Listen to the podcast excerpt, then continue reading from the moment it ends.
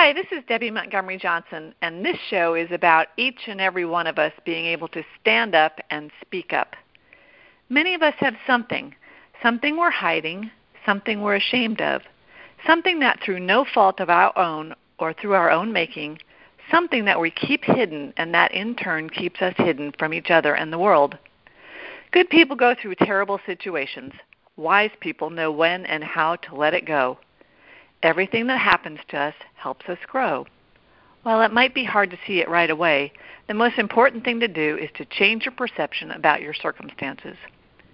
Stand Up and Speak Up features ordinary people who've been through extraordinary struggles and found the courage to step out from behind their smiles and speak up about their experiences and the lessons gleaned from those experiences. We are dedicating to encouraging you to remove the mask of embarrassment and shame and to putting an end to victimization. Let's stand up and become the victor, not the victim. Let's be awesome, not angry. and let's acknowledge what's happened and forgive ourselves first and then move on with power. Power, power, power. So today I have a marvelous guest, a friend of mine named Angela Hoover. Angela comes to us from Tennessee, and I just want to let you know that Angela and I became friends in India. it was ah, got a frog in my throat. Excuse me. We met in India in January. We were both speakers at the Women's Economic Forum in Madurai, India, and I had seen Angela before because we're associated through Awakening Giants, but I'd never met her. And I've got to tell you, she's a beautiful, smart, engaging angel on the earth and I was so excited to uh, to have to have met her over there. But it wasn't until almost the last night when I heard her story that I got to understand who this woman really was and to appreciate that we are sisters by other misters because we have stories that we've kept hidden in the past and now are ready to share them with the present in the present because they're so powerful and they need to be spoken. So I want to welcome my friend Angela. Thank you for being here so early in the morning. Thank you, you, for having me, Debbie. Yeah, can you hear me? I can, and and uh, it's it's early. It's like eight o'clock in Tennessee. Yes, it is early, but that's okay. Well, thanks again so much for being here. This is an important topic. Um, you and I were just talking a minute ago about uh, people sheltering at home and and uh, social distancing and all that, but social distancing has nothing to do with our topic of abusive relationships because obviously it's the sheltering at home that that's the problem. So I want to get right into this. I want you to tell your story um, to our audience because it's something that doesn't get talked about as much as it should be. Yeah, and when you were doing the introduction, I was like, well, I don't know that I've actually been through anything extraordinary. It's just extraordinary that I actually talk about it um, because so many people don't want to talk about it because they're embarrassed about it. And I'll tell you, I'm a professional person. I have a law degree. I have practiced law for the last 16 years. I also have a personal development business, and I'm a motivational speaker, which is why we met in Madurai. And I have a lot going on in my life and a lot going for me in my life. And there are so many people that maybe don't have as much going for them in their lives, but they're still embarrassed about situations that they've been through. And I will say that I was highly embarrassed for the relationship that I had for almost a decade of my life. Um, I met someone when I was 28 years old, and he was very fun. And I had a very serious life because I was a lawyer. I grew up with your parents, and my parents are great, but he was very fun. So he fulfilled that part of that I felt like I was lacking in my life. Um, but the relationship wasn't great. There was a lot of gaslighting. There was a lot of abuse financially, um, emotionally and also physically. And it wasn't just abuse from him physically. There were times when I started it. Um, and I got so angry at the things that I thought he was doing to me that I was allowing to happen to me that I started the physical stuff sometimes. And um, you know, that's embarrassing. And that's not something that that I want to be. That's not the kind of person I am. That's not the kind of person my parents brought me up to be. It's not the kind of person that I ever want to be again. And it was something that I allowed for a really long time, and that was really embarrassing for me. And the only reason that I talk about it now is to help other people get out of their situation. Let's go back a little bit. Um, I found a statistic the other day. It says nearly 20 people per minute are physically abused by an intimate partner, partner in the United States. And that's men and women. And do you, does it come from a feeling of control, or I mean, I like to be in control, but of my own feelings. I don't try to control other people. But where does it come from? You know, yeah, I think it does. It's like when you find out that something has happened, that someone has cheated, or that someone has done something to betray you, it's really difficult to get past that when you're in an intimate relationship with them. And it's just, it's something that you have to move forward with. You can't be stuck in, why is this happening to me? You have to move forward and think, what can I learn from this? Or how can I be a better person? Or how can I grow from this? And then it's much easier to take a step back and look at it from that perspective than it is just to be in this woe is me, why is this happening to me? Why are you doing this to me? kind of a mindset. It's it's all about the mindset and I think you're right. I think it's a control situation. Was there any history and, in either one of your families? Had you seen it before? No. No, absolutely not his either. Not. No because I, I have met women over the years that, and I've been so impressed by them telling their stories. But it happened when they were children, and then right. as they grew up, you know, it just persist over the years. And I just I wonder, was kept wondering to myself, you know, why do you stay in something like that? Now, I'm not placing any judgment anywhere because obviously I stayed in a relationship, an online relationship for two years that turned out to be a fraud, and people are like, how in the world could you do that? But what what was it that kept you in that relationship for so many years in spite of what was going on? You know, I got to the point with everything that was happening that I felt helpless.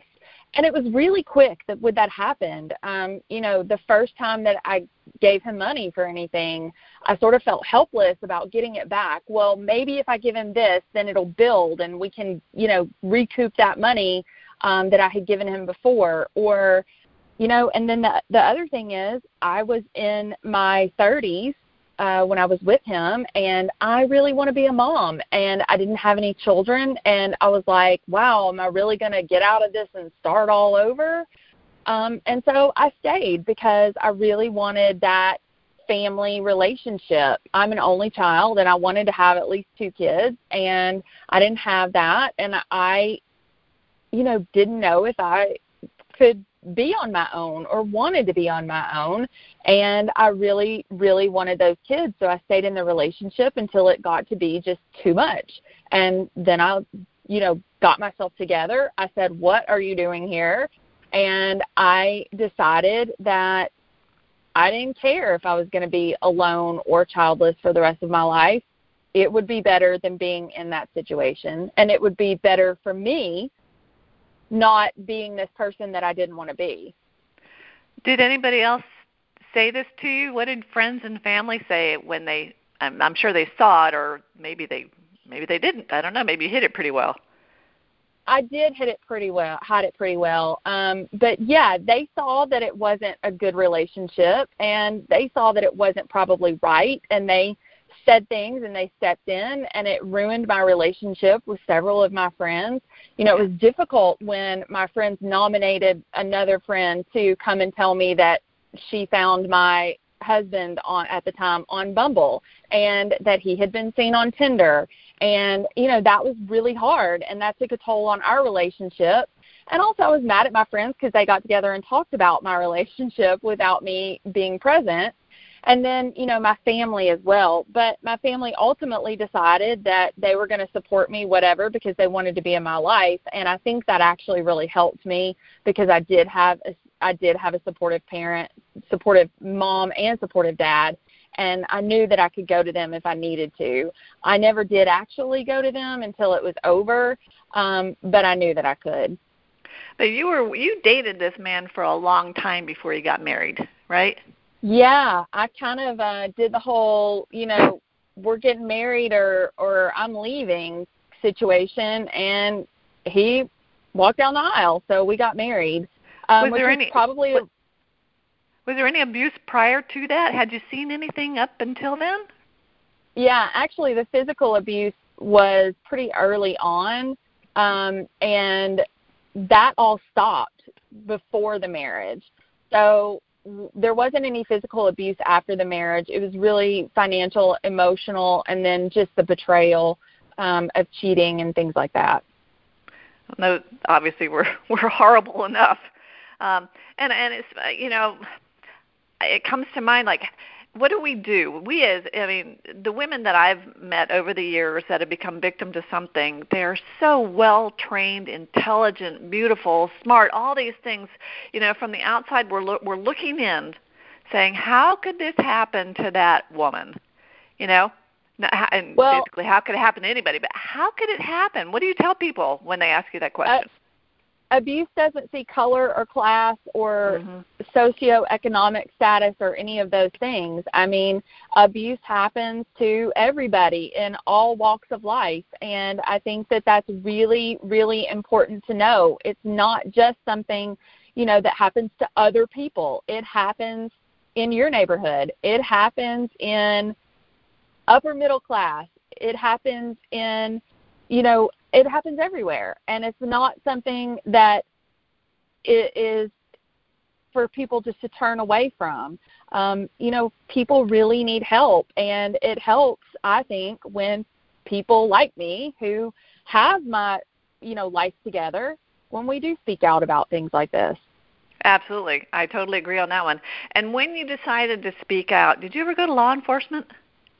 No. No, you did not. Did had you ever thought about it?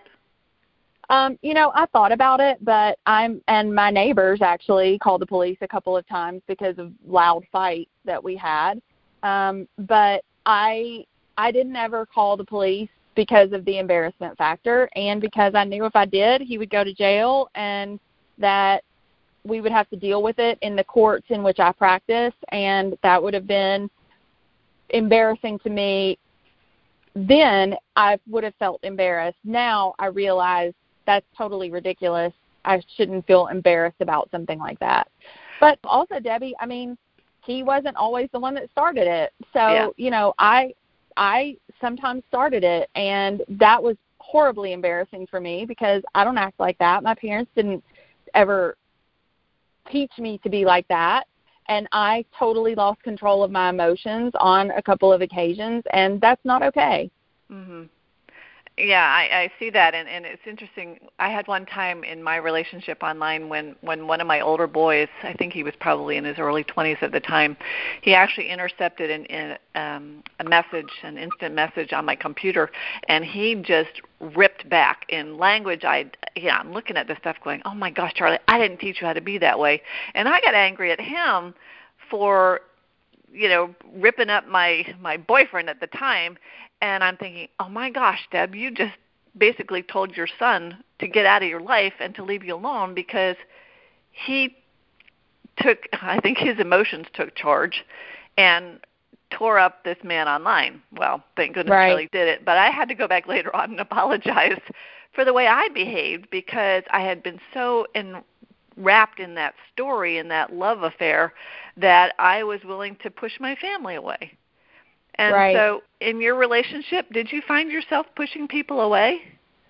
Oh yeah, I was very isolated and very lonely. Um, you know, I'm a, I'm I'm fairly independent anyway, and I always have been. Being an only child, my parents, you know, sort of treated me like an adult growing up, and so I've I've always been able to be by myself. Like the quarantine is not really bothering me because I'm yeah. able to be by myself. Um, I like to be around other people, but it's it's one of those things that I was super isolated and really lonely, but I didn't really realize it at the time because that's not it wasn't uh, abnormal for me to be alone. Also, he um traveled for work, so he was gone a lot. So there wasn't it wasn't like an everyday kind of situation where we were fighting or or whatever. It was an occasional thing over the course of 9 years. So what would trip it the most? What kind of things would would get you set off? Or him? Oh i would i would get angry when he wouldn't answer text messages. He mm. would you know, say that he was doing this thing and it was clearly not true, and I would call him out on that. You know, I'm a lawyer. I investigate things every day at work, and I'm pretty good at it. And he was constantly turning things around to where I was questioning my intuition, I was questioning myself. Um, you know, well, okay, I can sort of see his point but then, you know, looking back, it's like, what were you thinking? Oh my gosh, clearly that was, you know, not true. Clearly you were correct about your um, you know, questions about these things and and everything. And then when I would question myself and when I would get mad at myself for either not knowing or questioning myself, that's really when I got angry and got out of control myself. Mhm. And it's interesting. I found this other statistic says most cases of domestic violence are never reported to police, which is exactly what you said. But your neighbors did. So did the cops come to the house? They did a couple of times. Um, and, and you're, you're in a small one, town, right? Is Franklin rel- relatively small?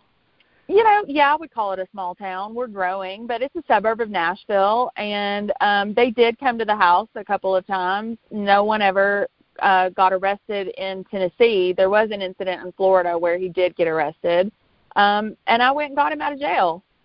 So, so what? What? How did the police react to you? I, I bring this up because um, the first thing that we tell online romance victims or relationship um, victims is to report it to and not necessarily to have anything done in our case because you can't um, but just to to get the report there so that it's on record um, to do it in person is a little bit harder because like you said you don't you still love that person you don't want them to get in trouble but i'm curious as to how the police react to it now. Because i'm hoping um, it's police, changed over 50 years. The police here are really great about making sure that the alleged victim is taken care of and uh, we have a lot of um, domestic violence resources here. We have a wonderful shelter called Bridges of Williamson County, and we have a lot of resources here. So our police do a really great job of making sure that the person is protected. You know, they um, when they are called out, they investigate, and they don't just in Tennessee anyway, they don't just have to take the word of whoever answers the door. They can come in and investigate, and if they feel like something has happened, you know, they can make an arrest on their own, regardless of whether the alleged victim wants it or not. Mhm. Do you see this stuff as a lawyer? I don't know what kind of law you do. Yeah, well, I do a lot of family law cases, so that's most of my practice, probably 80% of my practice. And yes, I see it all the time. I represent both men and women in divorces and also situations where domestic uh, abuse has been alleged. And um, sometimes there are orders of protection involved. So let's say an event occurs and someone um, has been assaulted uh, by their intimate partner, and the police come, and the other person is arrested, and then the victim can go in Tennessee and get what's called an order of protection. And then the judge has a hearing within two weeks of the petition of the order of protection to determine whether that order stays in place. And the order prevents the person from coming around um, the victim until there is a hearing and um, then after the hearing, the judge decides whether that's going to continue for the next year. And sometimes it's a little bit shorter than a year. Sometimes it can be extended under certain circumstances. And then if the person violates that order, there's a, a criminal consequence to that here in Tennessee. Mm-hmm. I think that's probably true almost anywhere right now. Um, cause, it, cause it's happening and we're hearing it happen like i said I said at the beginning of the show it's happening quite often now with this shelter at home um isolation stuff and and you know alcohol sales. And i mean even down here restaurants are able to sell to sell alcohol with with dinners that are being picked up to go out.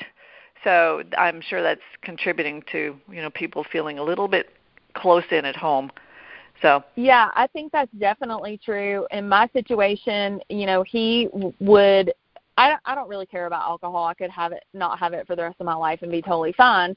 But I'll drink in a social situation occasionally. Um, but my ex would drink, And when he would drink certain things, it's almost like he was allergic to it. And I've mm-hmm. told him that before. Um, and it would it would be a situation. So there were times when I knew, oh, he ordered that drink. I need to, you know, back off and go over here in my own little space. Um, and it is a bad situation. I we we started the to go alcohol here too and i joked about it on facebook by telling people i'd give them 10% off their dui but really it's more of a domestic situation um because because people are stuck at home and they don't have anywhere else to go. And then you know the other situation is is that they while they are arresting people for major crimes right now you know they're they're not quite bringing as many people in on some of these um situations as they would have been a few months ago before we had the safer at home mandates and stuff like that. Mm-hmm. um so that's unfortunate but there are still resources available for people. They can still call the YWCA they can still call um, local abuse shelters. There are local abuse hotlines a lot of places, and I would encourage people to do that if they're in an unsafe situation at home. Mm-hmm. Um, I found another thing that said, and this is I thought interesting because in the scammers world, you know, we worry about the young girls between 13 and 18 who might get lulled into an online relationship and then uh, turns into trafficking. But I found in right. uh, I found an, an interesting number here. It says 4% of high school students report being hit, slapped, or physically hurt on purpose by their boyfriend or girlfriend in the last 12 months. That is really sad. It should be 0%. Um, and I am unfortunate. It's unfortunate that that is a statistic at all. And I, I, I see it you know, I have friends that, uh, you know, one in particular, her daughter is in her early 20s, uh, was dating a fella for six or seven years, and they just got married. And I'm thinking, oh my gosh, this relationship, you're going into it already fighting, fighting all the time. And I'm thinking, who would want to put themselves into that every kind of every day, you know? And then to get right. married within within a month, she's calling her mom saying, eh. and I'm like, hey, when you said I do, you basically said, mom, you're out. But what is it about the kids that they're actually they're they're accepting it? Are they seeing it from their parents or other people or they just feel like they want to be loved so much that they're willing to put themselves through that? I think it's the unrealistic standards that we have these days. I mean, there's so much access to all of these quote influencers, either online or on television, and they live these totally extraordinary lives that you know regular non regular people non celebrities are not going to be able to achieve. And i think it puts this totally unrealistic expectation in their head.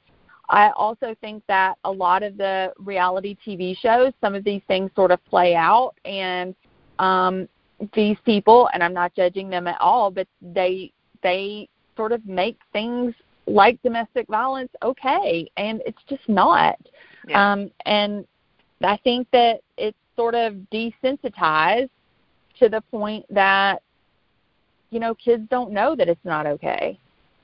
Well, you see it on TV.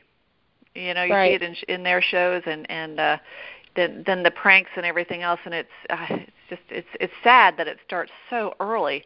Um and again, that went back to, to some of them that were abused as kids and that's what they grew up with. But right. as a as a woman to to accept I mean, I keep thinking my husband Lou was six foot four and a huge guy and just audacious and everything. But if he had put a hand on me, I think my bony elbows would have found a spot right in his jaw. Um, and I say that, but you know, I don't know that. I don't know that for sure because if someone had said, "Hey, Deb, you know, you're going to give a million dollars away to a guy that you don't know," I would have said, "Up, ah, you're out of your mind." And right what did I do? You know, in in the middle of the relationship, what do you do? And um, I'm so glad you're talking about it because, I mean, I looking at you and uh, when we were together and speaking to women around the world, I never would have had an idea that something like that had, had been part of your life. And I really admire for you for speaking up, for standing up and speaking up and finding your power because I can feel it. Can you feel it when you start talking about this? You just get empowered from the inside out. Yeah, I feel like it's so important for other women to know that they're not alone and that there are other people out there that they can find and they can talk to, um, and that they that that they don't feel like oh this is just happening to me. I can't talk about this. It's embarrassing. It's you know yeah you know it's a season of your life. You don't have to be in that season forever that's really important. And and how have you turned this around? What have you done? I know that you you know you're a practicing attorney but as a motivational speaker what makes you shine? What what do you love to speak about? So I talk a lot about manifesting and about just regular general personal development and manifesting the life that you want. And I think it's so important that you can, you know, attract what you want in your life. And when you're in that really dark situation, you're going to attract more of that dark situation. So you have to do something to pull yourself out of it, even if it is just focusing on, oh, I have you know, a Zoom date with my friend tomorrow. If you focus on the feeling that you get while you're in that situation, you can sort of start changing your mindset over time. And once you change your mindset over time, then you can empower yourself to get out of the situation. And it took me, you know, a couple of really big realizations. I mean, I had friends that were saying things to me like my best friend I knew did not like my husband. And I didn't have her in my wedding because I knew that if she was a bridesmaid, the entire day of my wedding, she would be trying to talk me out of it. And mm-hmm. she did try to talk me out of it, but she wasn't a bridesmaid, so I didn't have as much time for her as I would have if I had made her a bridesmaid. And you know, that's a really sad situation and she was really hurt by the fact that I didn't ask her to be a bridesmaid, but that's what I did to protect myself. However, you know, once I started really realizing things, and I've always been a spiritual person. My parents named me after the angels, and I've always had a really deep spiritual connection with my angels specifically. I talk to angels, I'm an angel guide, and for me, it was more of a spiritual situation where I realized gosh, I'm in this terrible situation. And at the time that I made this realization, I was 37 years old. I was like, well, I'm in this horrible situation and I, you know, if I get out of this, you know, I might not have any children and I might have to be alone. And I was sort of questioning, you know, what am I supposed to do? Am I supposed to just be alone or am I supposed to continue in this situation? And I asked for guidance from the universe and from the divine. And about five minutes later, I was outside walking my dog, and when we were coming back up the steps into inside the house, I slipped. I tripped up the steps. I hit the side of my house. I broke my left ring finger and my right leg, and that was the last time I wore my ring. And so that was a really extreme sign um, for me. I would guess. But clearly, after nine years of that, I needed a really extreme sign to get to the point where I, you know, could get myself out of it. And even after that, it was still embarrassing when I was, you know, filing the divorce papers and had to go to court for the divorce and and all of those things. I mean, it was still really hard. And um, you know, it's not like you just turn off the switch and stop loving someone just because you have this realization you just have to love yourself more. Did did your friends come back to you after it was over? And yeah, tell they all you how came they really and, felt. And they were all like, "Thank goodness you're out of this. I can't believe you were in that situation. You know, we didn't want to ruin our friendship by, you know, talking about it, but we're glad you're out of it." Yeah. It's interesting how we we as friends hold back even though we know that something bad is happening.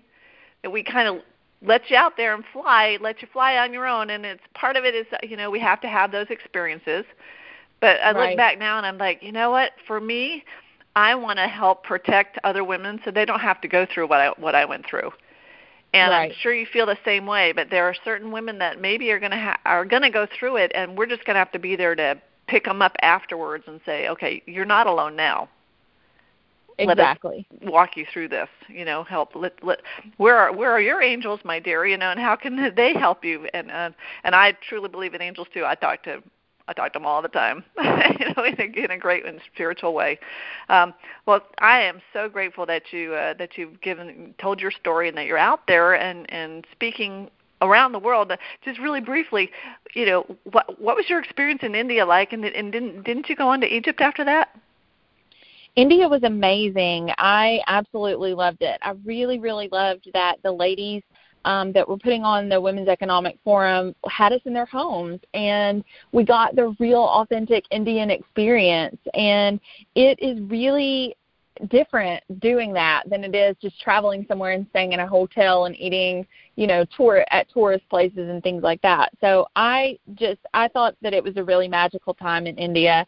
And then the Women's Economic Forum, I mean, wow, what a an empowering and uplifting conference that is. Um, after India was over, I went on to Egypt to the annual Women's Economic Forum meeting with over 800 women from 75 different countries, and it was spectacular seeing all of these women from all over the world empowering women in their own countries and in their own um, cities, and then coming together to support each other in a world forum. And it was just amazing and totally uplifting. And it's very interesting too that I mean we saw in India we were with some very well educated women that were running hospitals and and nonprofits and doing extraordinary things in yes. public but then you know we would see on the out on the other side like in personal lives many of them were in subservient situations you know that that patriarchal order in a I don't know it was I have a friend in, who lives in India, and he tells me this that behind the scenes, and this is true everywhere in the world, there there are many women who might be powerful on the outside, but they are not at home. And right. I, I I know when I was speaking about my story, and I think yours too, as to, as we were speaking to the women of India, they just soaked it in because they're like, you're allowed to speak about those things. You right. know, domestic abuse isn't talked about in India and the right. ones that did talk about it, some of the younger women that had been trained outside in in the UK and the US, um, they were the ones that I think loved talking to the Americans at the time because we got it. So, right. do you feel like in those situations, in those conferences now, that maybe from the bottom up, the ground roots up, these women are going to change their parts of the world? yeah, I think that's I think that's why these things are so important. You know, pe- having people from other places and seeing that. I mean, we if we hadn't been in those households, we wouldn't have seen that underlying culture, you know, of these women that are so powerful and business owners and are doing amazing things. And honestly, like if you look at these women on paper, it's like, you know, everybody is better than the next some mm-hmm. of them mm-hmm. are Ivy League. Uh, most of them are Ivy League educated, and I was like, "What am I doing here?" Um, exactly. And it would, it would be it would be easy to you know get into that situation, and then you know you see how important it is for people like us to go to things like that and be involved in in conferences like that, so that they can see that we're a lot different and that we are strong and powerful women in our personal lives as well it's important and and that's true because you go in comparing yourself to everybody else and we all did that i did it you look around and and i was one of the older ones there but after a while it's just like you know what? We're all sisters. We've all gone through experiences that have changed us for the good for the bad for the ugly but by speaking up and letting people know about it it just draws us so close together and it was yes. so it, for me it was an extraordinary situation and i'm glad it happened in january not not in you know in march. So um, i'm going to open up our conversation here to our audience and see if we've got some questions. I'm going to mute, unmute everybody and if they have a question i think let me see here. Okay, if anybody has a question, please just speak up and, and uh, let's talk to Angela about whatever you'd like to. Is anybody out there that would like to ask a question? Hello, Angela. This is Dr. Tim McGuinness. I'm the founder of the organization where I work with Debbie called SCARS. And excellent story. I, I am incredibly sympathetic. My own daughter went through these similar experiences, so I have firsthand experience of what it's like to be on the outside and, and the frustration that family members feel trying to provide guidance and support to someone in such a disruptive, uh, irrational, destructive relationship. But I have a question that is more related to your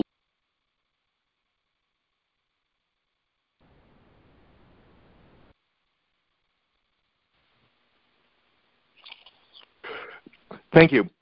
Um, so my question relates to your family law experience because as an organization, and Debbie can certainly attest to this, we have a unique experience that we encounter quite frequently.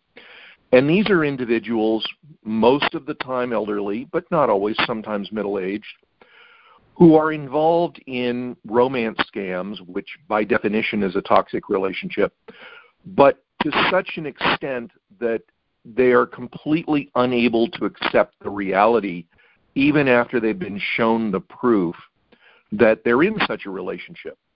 And family members turn to us looking for advice, guidance, counsel on how to address these problems. Naturally, we refer them to their local police department uh, for a police intervention to try and do that. But many times, and, and we know of hundreds of families in this situation who are completely unable to get into the mind of, of their family member that they're involved in a a relationship scam. Um, they're in the the victims are in total denial, and what we have suggested is that they contact family law attorneys and explore opportunities to utilize the family court system to put this individual, this victim, in a guardianship situation where the family members can at least monitor or take control of the individual's finances so that they will not go further into it, and also possibly that the court can mandate counseling or therapy. Could you give us your thoughts or, or suggestions with regard to that? Yeah, that's a really hard situation when you have somebody who is older that that just can't uh, accept the reality of their situation. And here in Tennessee, when I have people that come in and ask me questions like that, I do uh, recommend conservatorships um, so that the families or even a financial person um, appointed by the court can take over the finances for that person until such time as they understand what's happening. Um, and it's a really sad situation because you don't want to see your family member go through the hurt of realization that this is not a real thing, um, which they often do once the financial part of the uh, relationship dries up, then the rest of the relationship dries up as well. But yeah, we have conservatorships and we do conservatorships. Every state is different on, you know, what they call them. Some are guardianships, some are conservatorships um, and the rules for them. Here in Tennessee, you actually have to have a doctor's affidavit recommending the, the conservatorship, which is a little more difficult than some other states. Um, but if you have the proof to show that obviously this is a relationship scam, then usually we can make the conservatorship um, situation happen so that the family can take over the finances so that that person isn't abused any any further financially than they already have been. Thank you. Yeah, and we see Thank that down you. here. We see that down here a lot um, with caregivers and caregivers taking advantage of the elderly. Right. Um, elder abuse in Florida is is just a, a huge problem, and um, and something that a lot of family members may not see because they're living out of state. So right, you got to be careful about you know who you're putting your family members around in a position like that. Uh, do we have any other questions by our, by our listeners today?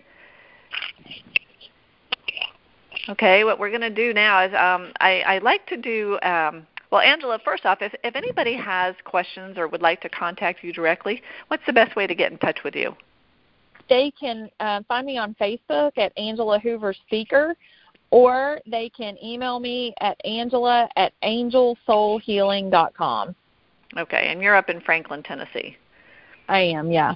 But that doesn't limit us to speaking around the world because we've got this great no, internet, not at internet all. connection. Which leads me to our our time, a few minutes with Dr. Tim, and uh, what's new in the world of scams.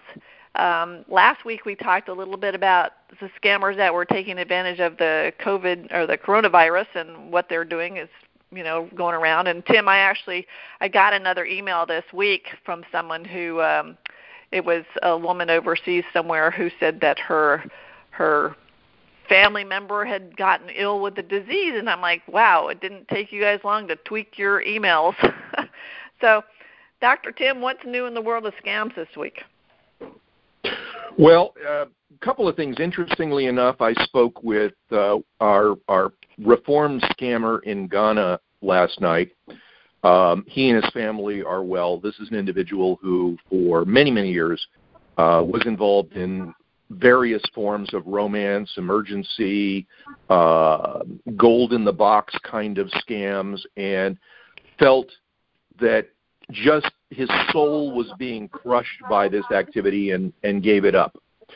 So, what we've been hearing in, in West Africa is that as they lock down as well, scams have actually been going into hyperdrive and massive focus on scams across the globe focused on the coronavirus, uh, the COVID 19 situation. And actually, the thing that we need to bring to everyone's attention today, more than anything else, is staying on this topic is that now that the United States government, particularly, has started to flow money into people's bank accounts, there are a lot of individuals and families who are quite who are quite desperate. And the problem is that in their divine wisdom, the the agency that was probably best equipped to do these payments, being the Internal Revenue Service, is also the agency that is most difficult to work with. The result is that the IRS has put up uh, several websites allowing filers and non-filers to update their information, etc. And I, for example, am someone who uh, falls into the filer category, but completely unable to update my information, no support. Uh, the result is I have to file a new tax return in order to be able to even qualify. So the reality is this creates a situation where individuals who have not yet received their stimulus uh, check or, or monies in their bank account are scrambling around trying to find out how they can get their information updated and qualify for this so the result is is that these email scams, false websites are springing up fast and furious. Um, I've counted at least 100 in the last week that claim to allow American families, individuals to be able to update their personal information. And of course, they ask for everything, including social security number, even their IRS uh, secret pins, uh, there's Social Security access information. So the result is is that we have a perfect storm of phishing scams and identity theft going on all around us right now. It's important to remember that the only agencies that anyone should be communicating with are official .gov websites. And if you receive an email, don't click on the link, but rather copy and paste into your browser and make sure that it is a .gov website. Anything else is likely to be a phishing scam designed to steal your identity. Also, Angela mentioned that she was doing Zoom um, conferences, um, talking with friends and family. Zoom is to be avoided at all costs. It is a toxic application, and the sooner this company goes out of business, the better. Zoom, in fact, not only has an incredibly flawed security model, but just this week they announced that their entire user database has been breached and that user identities, logins, and information have in fact appeared on the dark web available to any hacker, cracker, or scammer. So Zoom is a product that should be treated as an absolute blacklisted application. You can use Microsoft Teams, you can use WebEx, you can use FaceTime, you can use Facebook Live, there are a number. You can even do video conferencing through uh, WhatsApp or WeChat, assuming that you trust the Chinese. So the reality is there are plenty of safe alternatives to Zoom. So that's it for this week. This is Dr. Tim McGuinness, uh, chairman and founder of SCARS, and stay safe, everyone.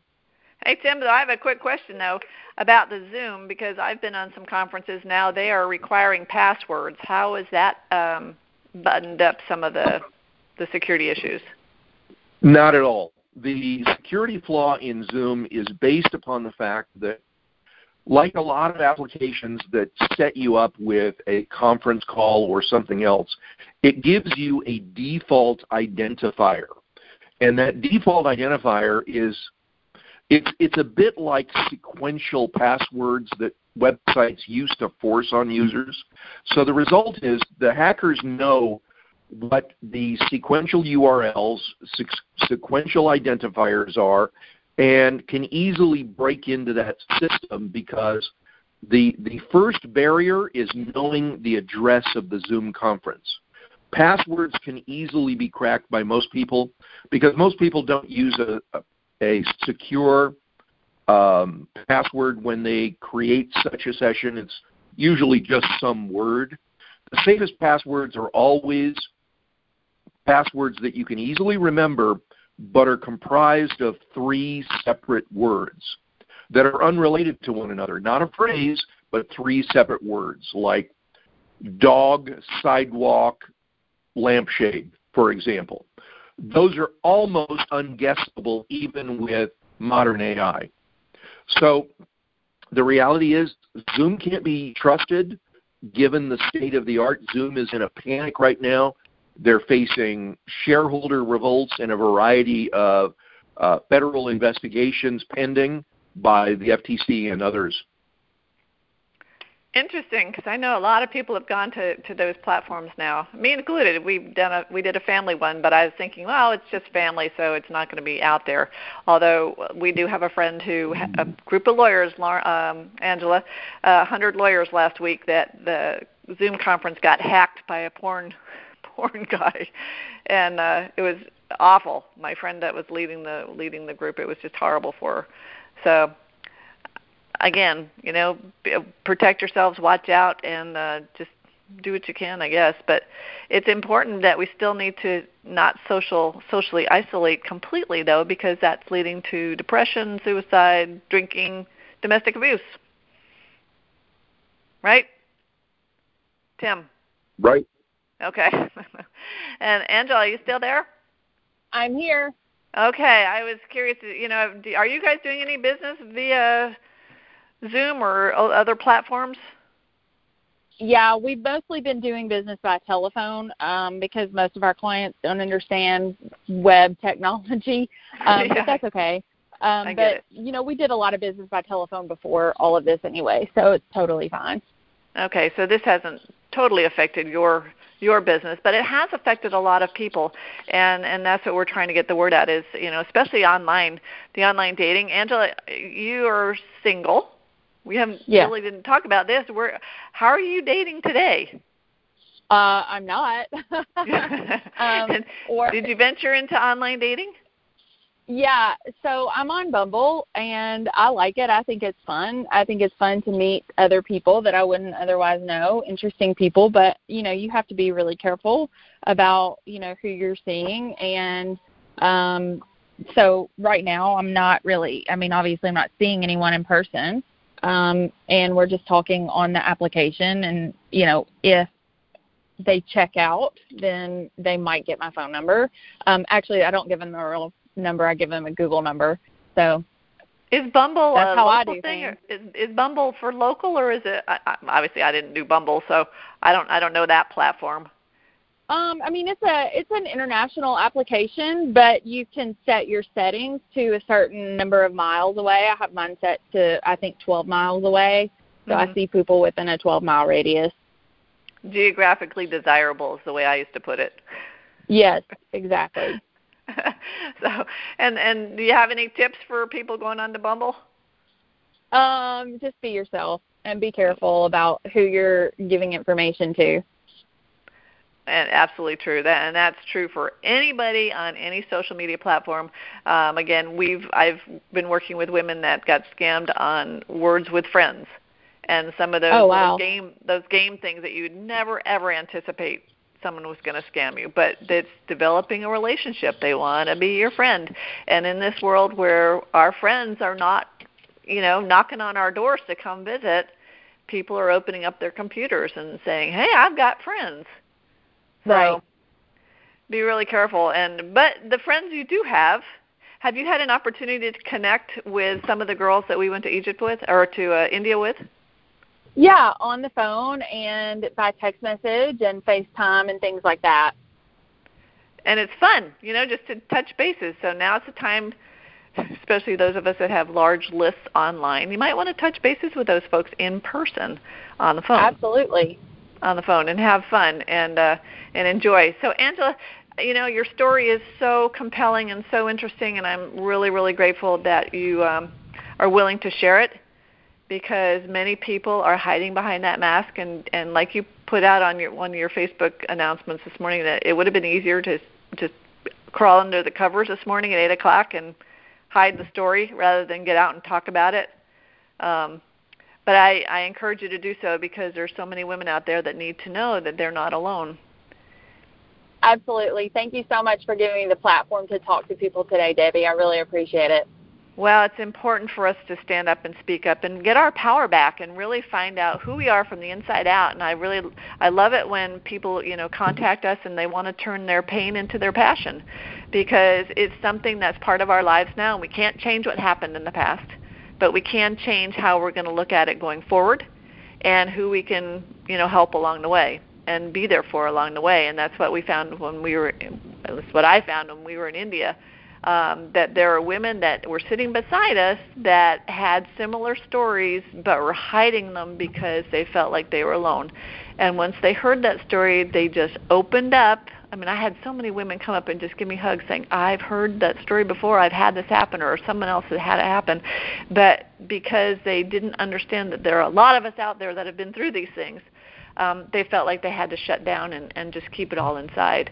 And that's not the point. The point is now to to speak up. And I, there's a saying that I have on my on my website. It's from uh, Maya Angelou, and it says, "There's no greater agony than bearing an untold story inside you." And that is that's it. profound. Yeah, and so Angela, last last words to our our women listening and men listening don't be afraid to reach out to your people. If you're in a situation, they're not going to turn their backs on you just because you maybe haven't been in touch or you've isolated yourself. They're still going to be there for you. And it starts it could start with your family, it could start with your friends. It just find one trusted person and then go from there. Absolutely. And tell your story and you'll have an instant friend sitting beside you that you didn't know before. So I want to thank you all. Thank you, Dr. Tim, for giving us the what's new in the world. Uh, he'll be back with us again next week. And I want to thank our listeners for being here. If you need to contact me or would like to contact me, I'm at Debbie, D-E-B-B-Y, at The Woman Behind the Smile, or the website, The Woman Behind the Smile. We've got some really fun things happening, and we've got some great guests coming up in the in the future. So we want you to be here every Thursday at 9 o'clock Eastern Time for our editions of Stand Up and Speak Up. Uh, this week, go out there, find your power, be careful, be safe, be healthy, and watch out for you know someone that's out there to hurt you. So thanks again, Angela. Stay safe up in Tennessee, and we'll talk to you again soon. Thanks, Debbie. All right. Take care, everybody. Have a great day.